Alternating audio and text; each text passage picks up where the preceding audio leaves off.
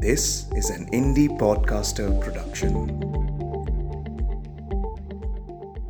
शंभुनाथ बाबू ने मुझसे कहा, तुम्हारे मामा कहते हैं कि विवाह कार्य शुरू होने से पहले ही वे कन्या के सारे गहने जचवा देखेंगे। इसमें तुम्हारी क्या राय है? मैं सिर नीचा किए चुप रहा।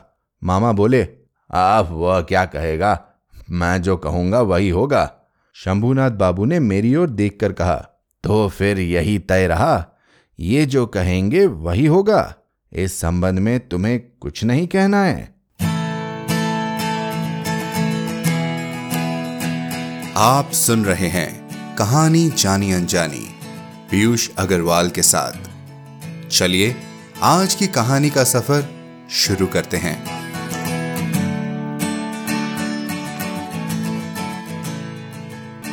नमस्कार दोस्तों, कहानी जानी अनजानी में हम हमेशा शुक्रगुजार हैं उन महान लेखकों का जिन्होंने हमें समृद्ध साहित्य का तोहफा दिया।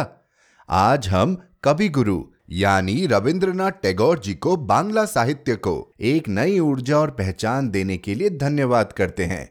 रवींद्रनाथ टैगोर जी जिन्होंने भारत को उसका राष्ट्रगान जन गण मन दिया। आज हम पढ़ेंगे उनकी लिखी खूबसूरत रचनाओं में से एक, अपरिचिता। इस कहानी में आप मिलेंगे एक लड़के और एक लड़की से। कहानी उनकी शादी की है, पर क्या इसे प्रेम कहानी कह सकते हैं?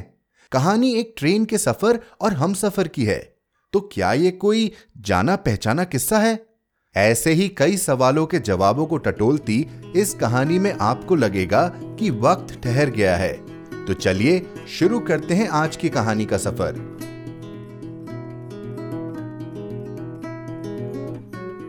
अपरिचिता, रविंद्रनाथ टैगोर। आज मेरी आयु केवल 27 साल की है। यह जीवन न दीर्घता के हिसाब से बड़ा है न गुण के हिसाब से, तो भी इसका एक विशेष मूल्य है। यह उस फूल के समान है जिसके वक्ष पर भ्रमरा बैठा हो और उसी पदक्षेप के इतिहास ने उसके जीवन के फल में गुठली का सा रूप धारण कर लिया हो। वह इतिहास आकार में छोटा है, उसे छोटा करके ही लिखूंगा। जो छोटे को साधारण समझने का भूल नहीं करेंगे, वे इसका रस समझेंगे। कॉलेज में पास करने के लिए जितनी परीक्षाएं थी, सब मैंने खत्म कर ली है।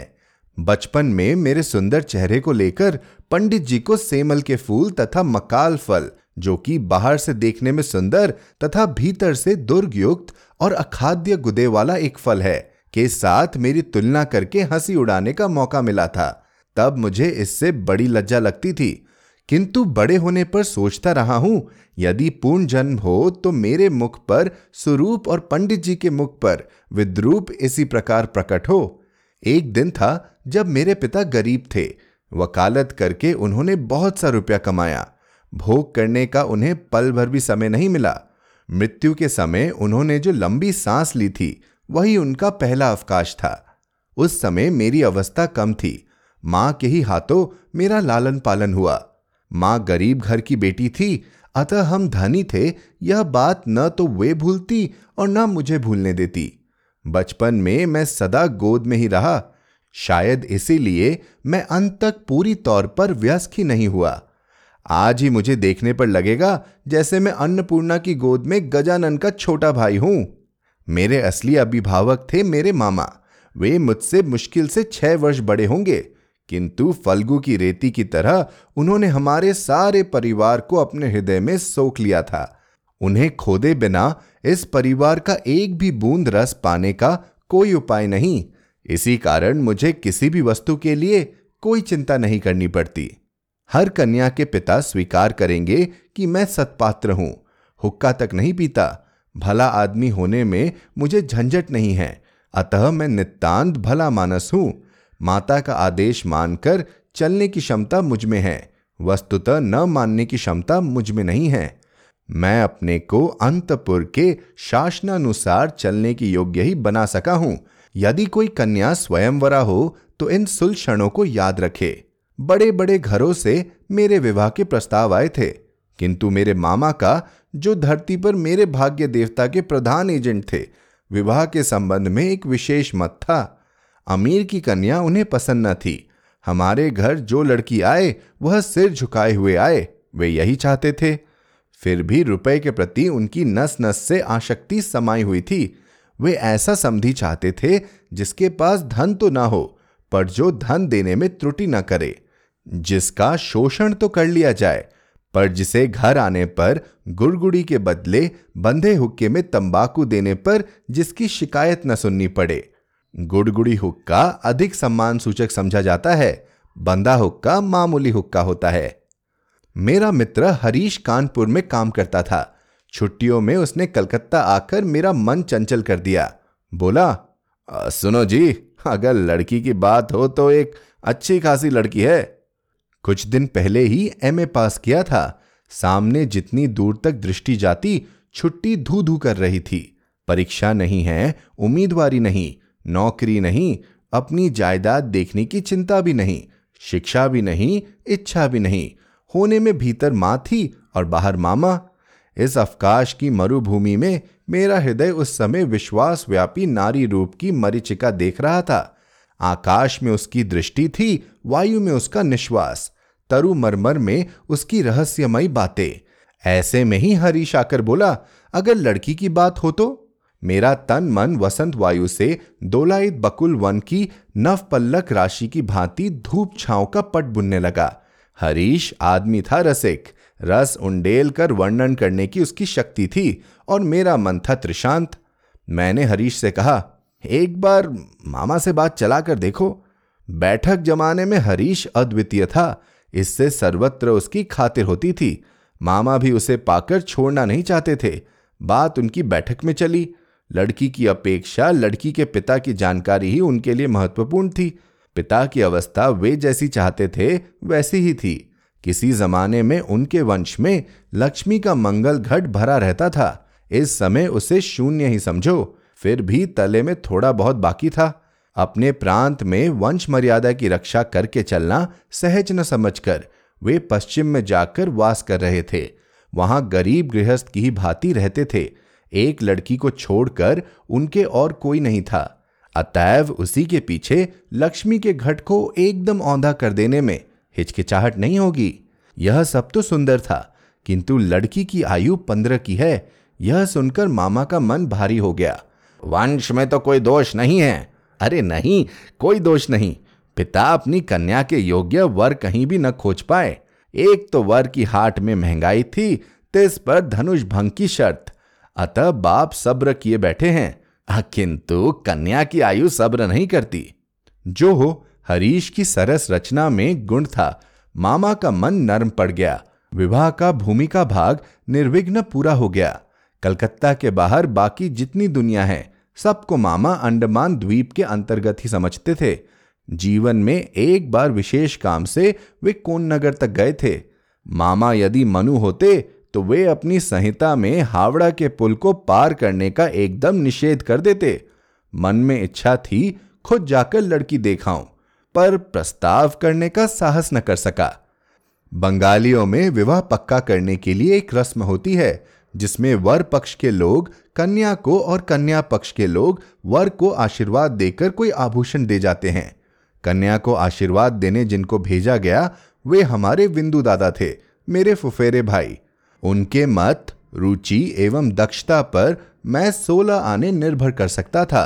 लौट कर बिनु दादा ने कहा, बुरी नहीं है जी, असली सोना है। बिनु दादा की भाषा अत्यंत संयत थी। जहां हम कहते थे अपूर्व, वहां वे कहते काम चलाओ। अतएव मैं समझा मेरे भाग्य में पंचशर का प्रजापति से कोई विरोध नहीं है। कहना व्यर्थ है, विवाह के उपलक्ष्य में कन्या पक्ष को ही कलकत्ता आना पड़ा। कन्या के पिता शंभुनाथ बाबू हरीश पर कितना विश्वास करते थे इसका प्रमाण यह था कि विवाह के 3 दिन पहले उन्होंने मुझे पहली बार देखा और आशीर्वाद की रस्म पूरी कर गए। उनकी अवस्था 40 के ही आसपास होगी। बाल काले थे, मूंछों का पकना अभी प्रारंभ ही हुआ था। रूपवान थे।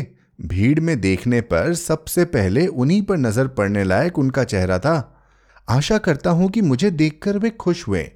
समझना कठिन था क्योंकि वे अल्पभाषी थे। जो एकाध बात कहते भी थे उसे मानो पूरा जोर देकर नहीं कहते थे। इस बीच मामा का मुंह अबाध गति से चल रहा था। धन में, मान में हमारा स्थान शहर में किसी से कम नहीं था। वे नाना प्रकार से इसी का प्रचार कर रहे थे। शंभुनाथ बाबू ने इस बात में बिल्कुल योग नहीं दिया।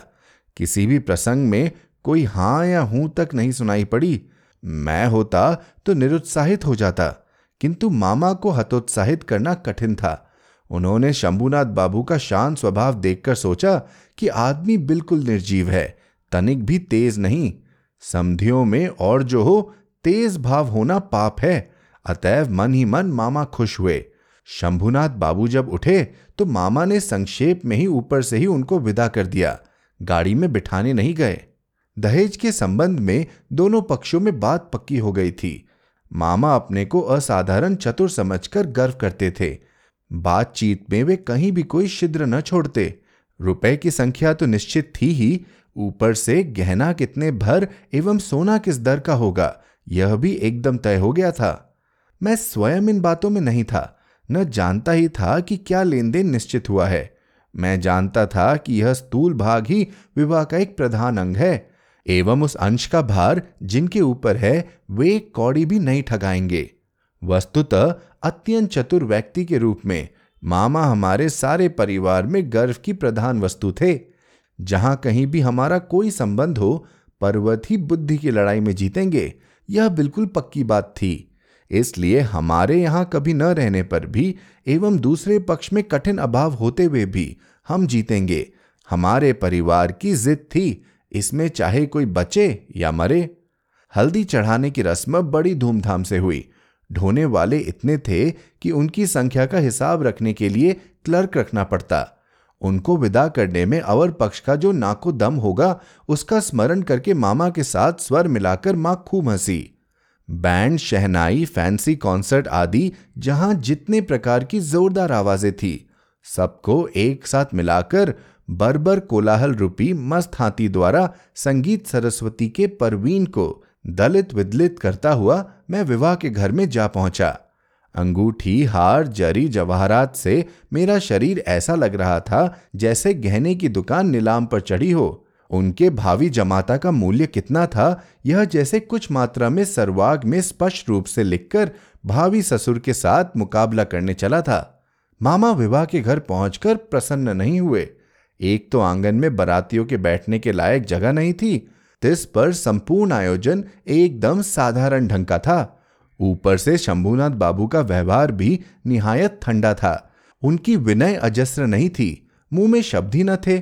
बैठे गले, गंजी खोपड़ी, कृष्ण वर्ण एवं स्थूल शरीर वाले उनके एक वकील मित्र यदि कमर में चादर बांधे, बराबर हाथ जोड़े, सिर हिलाते हुए नम्रतापूर्ण स्मित हास्य और गदगद वचनों से कंसर्ट पार्टी के करताल बजाने वालों से लेकर वरकर्ता तक प्रत्येक को बार बार प्रचुर मात्रा में अभिशिष्ट न कर देते तो शुरू में ही मामला इस पार या उस पार हो जाता। मेरे सभा में बैठने के कुछ देर बाद ही मामा शंभुनाथ बाबू को बगल के कमरे में बुला ले गए। पता नहीं क्या बात हुई। कुछ देर बाद ही शंभुनाथ बाबू ने आकर मुझसे कहा, लाला जी जरा इधर तो आइए।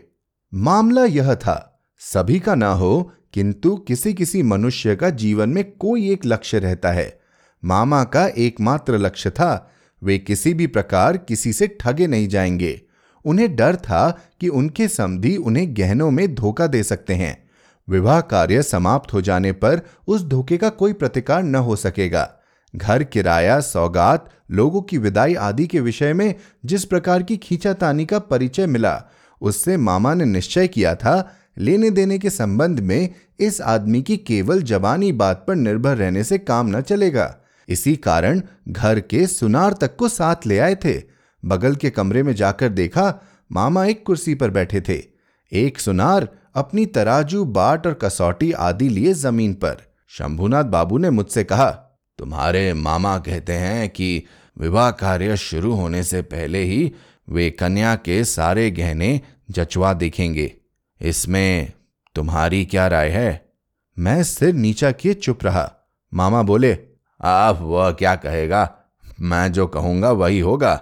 शंभुनाथ बाबू ने मेरी ओर देखकर कहा, तो फिर यही तय रहा, ये जो कहेंगे वही होगा।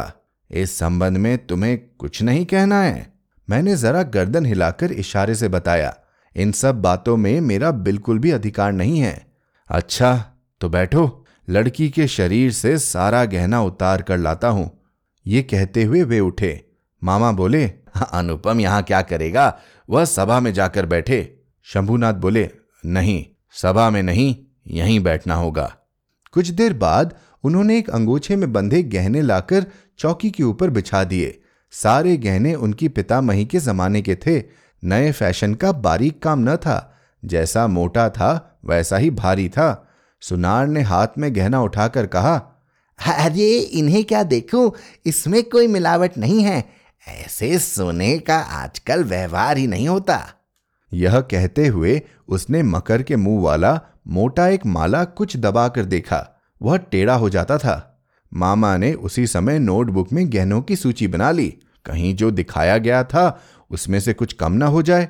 हिसाब करके देखा, गहना जिस मात्रा में देने की बात थी, इनकी संख्या दर एवं तोल उससे अधिक थी।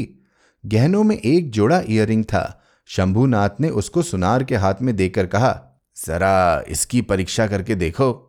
सुनार ने कहा, यह विलायती माल है, इसमें सोने का हिस्सा मामूली ही है।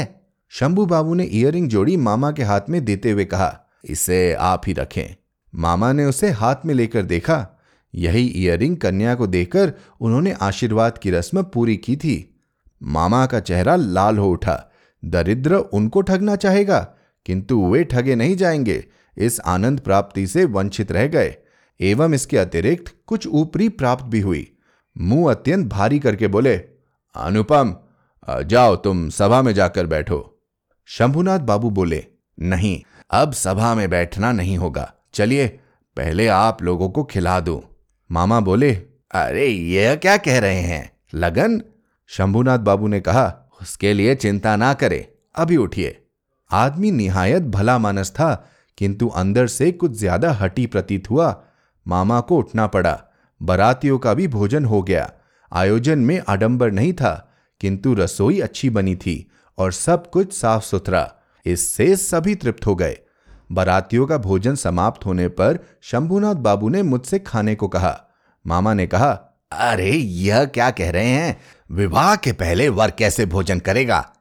इस संबंध में वे मामा के व्यक्त किए मत की पूर्ण उपेक्षा करके मेरी ओर देखकर बोले, तुम क्या कहते हो, भोजन के लिए बैठने में कोई दोष है। मूर्तिमती मातृ आज्ञा स्वरूप मामा उपस्थित थे। उनके विरुद्ध चलना मेरे लिए असंभव था। मैं भोजन के लिए न बैठ सका। तब शंभुनाथ बाबू ने मामा से कहा, आप लोगों को बहुत कष्ट दिया है, हम लोग धनी नहीं हैं, आप लोगों के योग्य व्यवस्था नहीं कर सके, क्षमा करेंगे। रात हो गई है, आप लोगों का कष्ट और नहीं बढ़ाना चाहता, तो फिर इस समय। मामा बोले, हाँ तो सभा में चलिए, हम तो तैयार हैं। शंभुनाथ बोले, तब आपकी गाड़ी बुलवा दूं। मामा ने आश्चर्य से कहा, मजाक कर रहे हैं क्या। शंभुनाथ ने कहा, मजाक तो आप ही कर चुके हैं, मजाक के संपर्क को त्याग करने की मेरी इच्छा नहीं है। मामा दोनों आंखें विस्फारित किए अवाक रह गए। शंभुनाथ ने कहा, अपनी कन्या का गहना मैं चुरा लूंगा, जो यह बात सोचता है उसके हाथों मैं कन्या नहीं दे सकता। मुझसे एक शब्द कहना भी उन्होंने आवश्यक नहीं समझा, कारण प्रमाणित हो गया था। मैं कुछ भी नहीं था। उसके बाद जो हुआ उसे कहने की इच्छा नहीं होती। झाड़ फानूस तोड़ फोड़कर चीज वस्तु को नष्ट भ्रष्ट करके बारातियों का दल दक्ष यज्ञ का नाटक पूरा करके बाहर चला आया। घर लौटने पर बैंड, शहनाई और कंसर्ट सब साथ नहीं बजे। एवं अभ्रक के झाड़ी ने आकाश के तारों के ऊपर अपने कर्तव्य का निर्वाह करके कहाँ महानिर्वाण प्राप्त किया, पता नहीं चला। घर के सब लोग क्रोध से आग बबूला हो गए। कन्या के पिता को इतना घमंड, कलयुग पूर्ण रूप से आ गया है। सब बोले, देखें लड़की का विवाह कैसे करते हैं। किंतु लड़की का विवाह नहीं होगा, यह भय जिसके मन में न हो उसको दंड देने का क्या उपाय है। बंगाल भर में मैं ही एकमात्र पुरुष था जिसको स्वयं कन्या के पिता ने जनवासे से लौटा दिया था।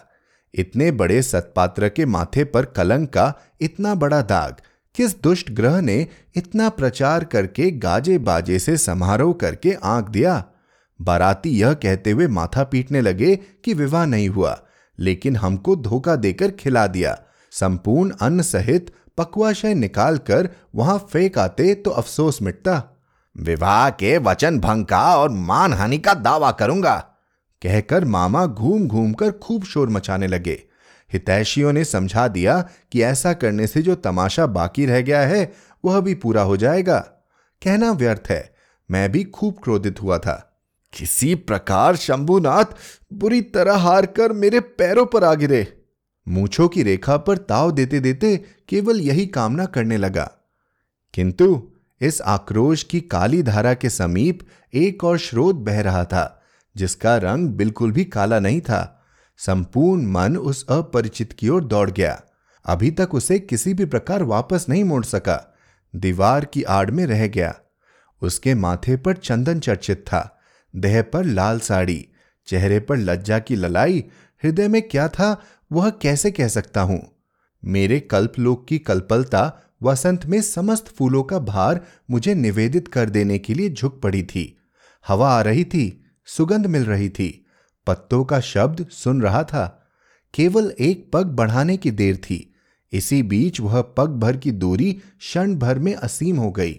इतने दिन तक रोज शाम को मैंने बिनु दादा के घर जाकर उनको परेशान कर डाला था।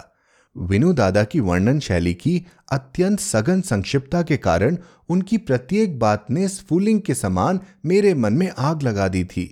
मैंने समझा था कि लड़की का रूप बड़ा अपूर्व था, किंतु न तो उसे आंखों देखा और न उसका चित्र, सब कुछ अस्पष्ट रह गया। बाहर तो उसने पकड़ दी ही नहीं, उसे मन में भी न ला सका। इसी कारण भूत के समान दीर्घ निश्वास लेकर मन उस दिन की उस विवाह सभा की दीवार के बाहर चक्कर काटने लगा। हरीश से सुना, लड़की को मेरा फोटोग्राफ दिखाया गया था, पसंद अवश्य किया होगा, न करने का तो कोई कारण ही न था। मेरा मन कहता है वह चित्र उसने किसी बक्स में छिपा रखा है। कमरे का दरवाजा बंद करके अकेली किसी निर्जन दोपहरी में क्या वह उसे खोलकर न देखती होगी? जब झुककर देखती होगी तब चित्र के ऊपर क्या उसके मुख के दोनों ओर से खुले बाल आकर नहीं पड़ते होंगे? अकस्मात बाहर किसी के पैर की आहट पाते ही क्या वह झटपट अपने सुगंधित आंचल में चित्र को छिपा न लेती होगी? दिन बीत जाते हैं, 1 वर्ष बीत गया। मामा तो लज्जा के मारे विवाह संबंध की बात ही न छेड़ पाते। माँ की इच्छा थी मेरे अपमान की बात जब समाज के लोग भूल जाएंगे तब विवाह का प्रयत्न करेंगी। दूसरी ओर मैंने सुना कि शायद उस लड़की को अच्छा वर मिल गया है, किंतु उसने प्रण किया है कि विवाह नहीं करेगी। सुनकर मन आनंद के आवेश से भर गया। मैं कल्पना में देखने लगा, वह अच्छी तरह खाती नहीं, संध्या हो जाती है, वह बाल बांधना भूल जाती है।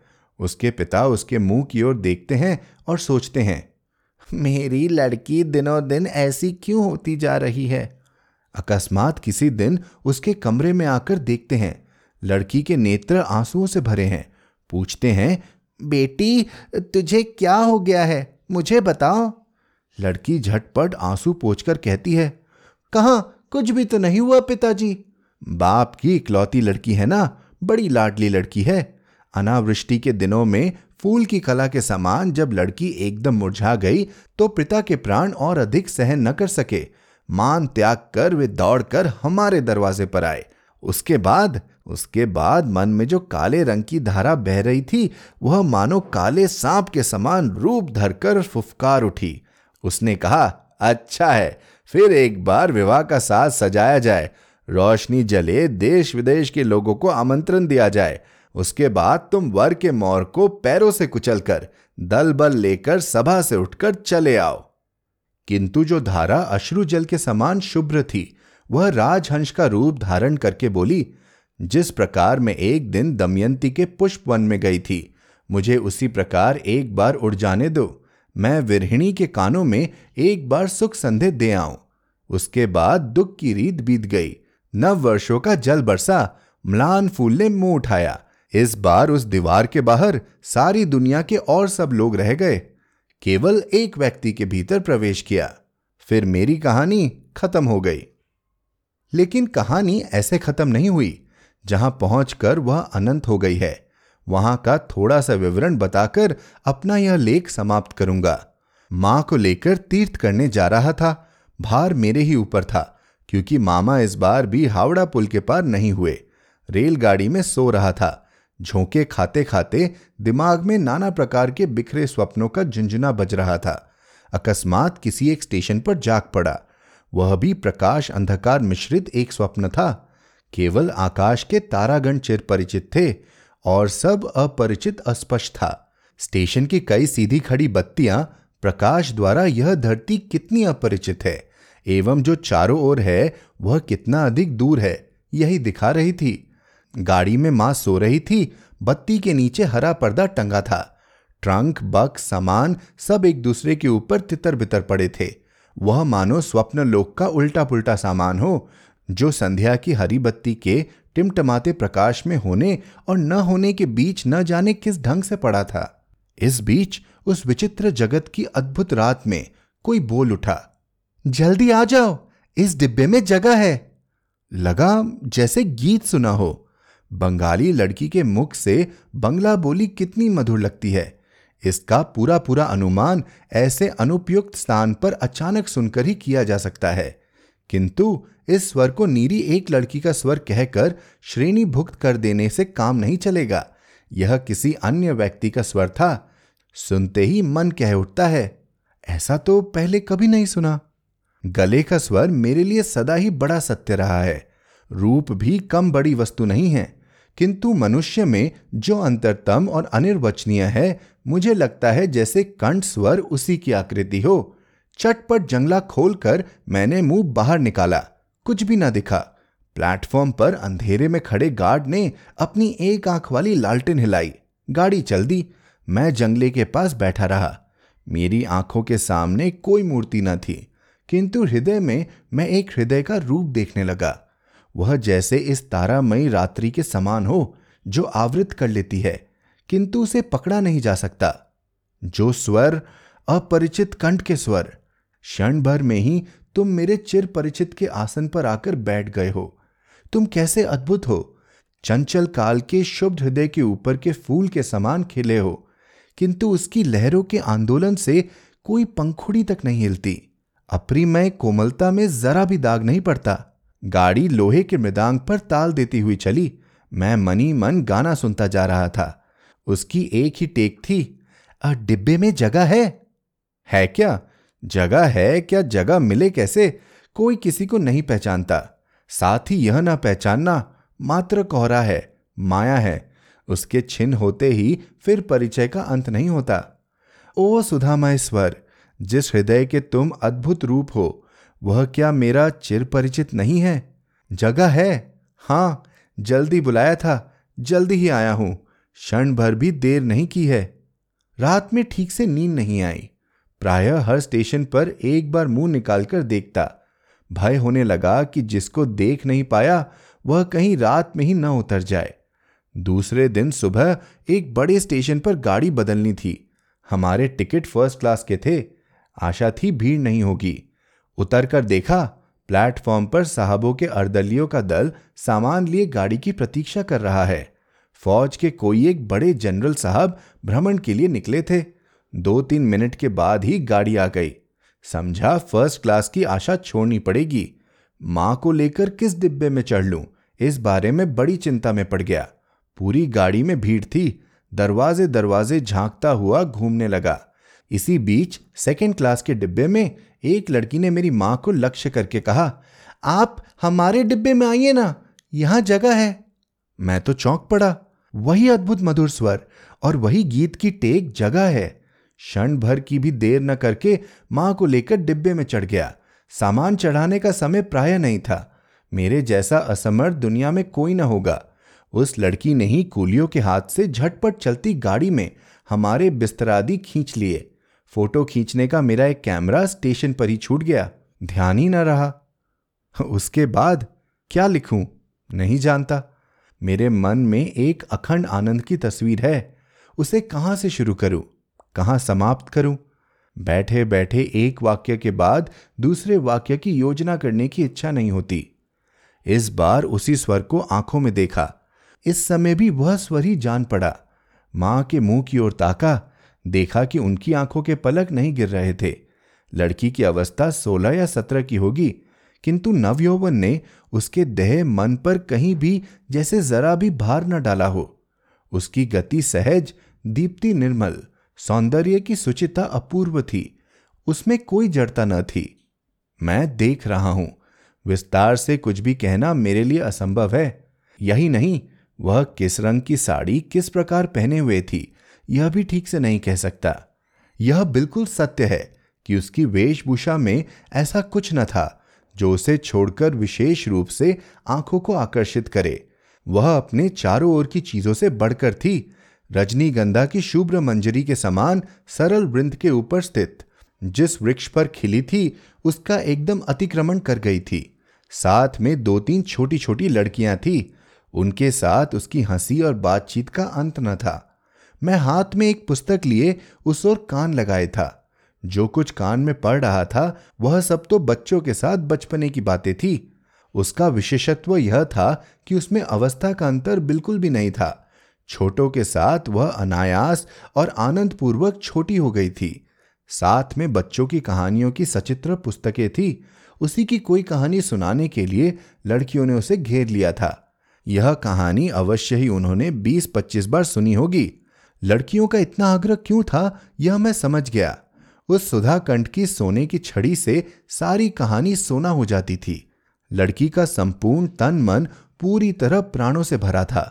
उसकी सारी चाल ढाल स्पर्श में प्राण उमड़ रहा था।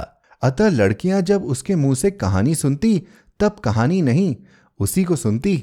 उनके हृदय पर प्राणों का झरना झर पड़ता। उसके उस उद्भासित प्राण ने मेरी उस दिन की सारी सूर्य किरणों को सजीव कर दिया। मुझे लगा मुझे जिस प्रकृति ने अपने आकाश में वेष्टित कर रखा है वह उस तरुणी के ही अक्लांत अम्लान प्राणों का विश्वव्यापी विस्तार है। दूसरे स्टेशन पर पहुंचते ही उसने खोमचे वाले को बुलाकर काफी सी दाल मोठ खरीदी और लड़कियों के साथ मिलकर बिल्कुल बच्चों के समान कल हास्य करते हुए निसंकोच भाव से खाने लगी। मेरी प्रकृति तो जाल से घिरी हुई थी। क्यों मैं अत्यंत सहज भाव से उस हंसमुखी लड़की से एक मुट्ठी दाल मोठ न मांग सका। हाथ बढ़ाकर अपना लोभ क्यों नहीं स्वीकार किया। माँ अच्छा और बुरा लगने के बीच दुचित्ती हो रही थी।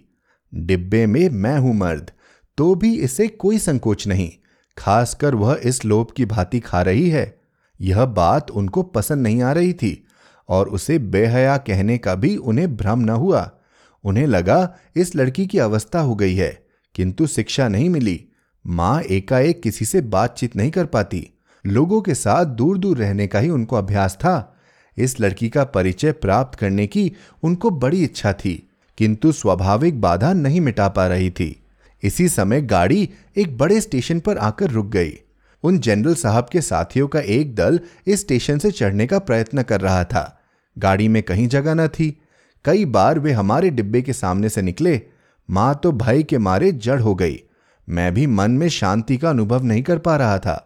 गाड़ी छूटने के थोड़ी देर पहले एक देसी रेल कर्मचारी ने डिब्बों की 2 बेंचों के सिरों पर नाम लिखे हुए 2 टिकट लटकाकर मुझसे कहा, इस डिब्बे की ये 2 बेंचें पहले से ही 2 साहबों ने रिजर्व करा रखी है। आप लोगों को दूसरे डिब्बे में जाना होगा। मैं तो झटपट घबराकर खड़ा हो गया। लड़की हिंदी में बोली, नहीं, हम डिब्बा नहीं छोड़ेंगे।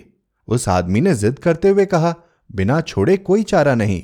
किंतु लड़की के उतरने की इच्छा का कोई लक्षण न देखकर वह उतरकर अंग्रेज स्टेशन मास्टर को बुला लाया। उसने आकर मुझसे कहा, मुझे खेद है किंतु। सुनकर मैंने कूली कूली की पुकार लगाई। लड़की ने उठकर दोनों आंखों से आग बरसाते हुए कहा, नहीं, आप नहीं जा सकते, जैसे हैं बैठे रहिए। यह कहकर उसने दरवाजे के पास खड़े होकर स्टेशन मास्टर से अंग्रेजी में कहा, यह डिब्बा पहले से रिजर्व है, यह बात झूठ है। यह कहकर उसने नाम लिखे टिकटों को खोलकर प्लेटफॉर्म पर फेंक दिया। इस बीच में वर्दी पहने साहब अर्दली के साथ दरवाजे के पास आकर खड़ा हो गया था।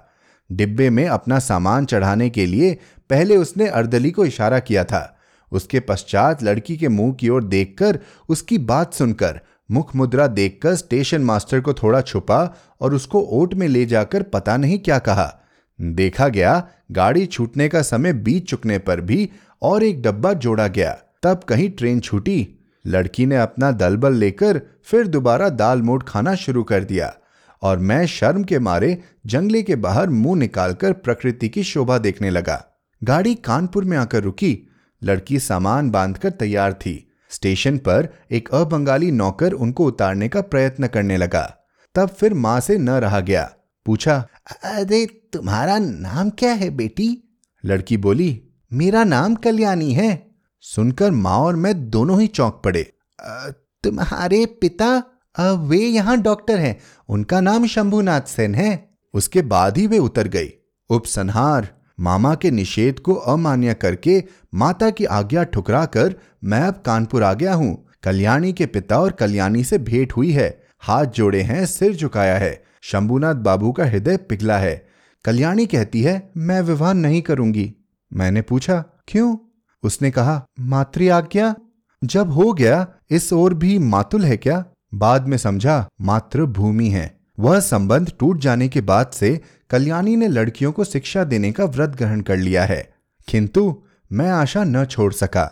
वह स्वर मेरे हृदय में आज भी गूंज रहा है। वह मानो कोई उस पार की वंशी हो, मेरी दुनिया के बाहर से आई थी, मुझे सारे जगत के बाहर बुला रही थी।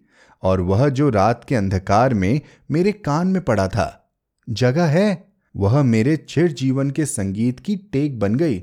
उस समय मेरी आयु थी 23, अब हो गई है 27। अभी तक आशा नहीं छोड़ी है, किंतु मातुल को छोड़ दिया है। इकलौता लड़का होने के कारण माँ मुझे नहीं छोड़ सकी। तुम सोच रहे हो कि मैं विवाह की आशा करता हूँ? नहीं, कभी नहीं। मुझे याद है बस उस रात के अपरिचित कंठ के मधुर स्वर की आशा। जगह है, अवश्य है, नहीं तो खड़ा होऊंगा। इसी से वर्ष के बाद वर्ष बीतते जाते हैं। मैं यही हूँ, भेंट होती है, वही स्वर सुनता हूँ, जब अवसर मिलता है उसका काम कर देता हूँ। और मन कहता है, यही तो जगह मिली है। और ये अपरिचिता, तुम्हारा परिचय पूरा नहीं हुआ, पूरा होगा भी नहीं, किंतु मेरा भाग्य अच्छा है, मुझे जगह मिल चुकी है।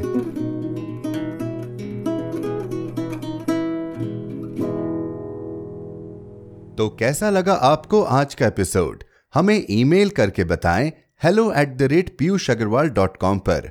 आप जहां कहीं भी हमें सुन रहे हैं, सब्सक्राइब बटन पर क्लिक जरूर करें ताकि आप हमारी कोई भी कहानी मिस न कर जाएं। साथ ही एप्पल पॉडकास्ट और स्पॉटिफाई पर हमें रिव्यू और रेटिंग देना न भूलें। मिलते हैं अगले शुक्रवार एक और कहानी के साथ। कहानी जानी अनजानी पॉडकास्ट में अपना योगदान देने के लिए जाएं piyushagrawal.com पर और सपोर्ट द शो लिंक पर क्लिक करें। ये पॉडकास्ट आपके ही योगदान का नतीजा है। आज के एपिसोड की प्रोड्यूसर हैं देवांशी बत्रा और एडिटर हैं दीपक हरिहरन। आप सुन रहे थे कहानी जानी अनजानी पीयूष अग्रवाल के साथ, जो कि इंडी पॉडकास्टर की एक पेशकश है। तो हम आपसे मिलते रहेंगे हर शुक्रवार। तब तक के लिए अपना ध्यान रखिए, स्वस्थ रहिए और मुस्कुराते रहिए।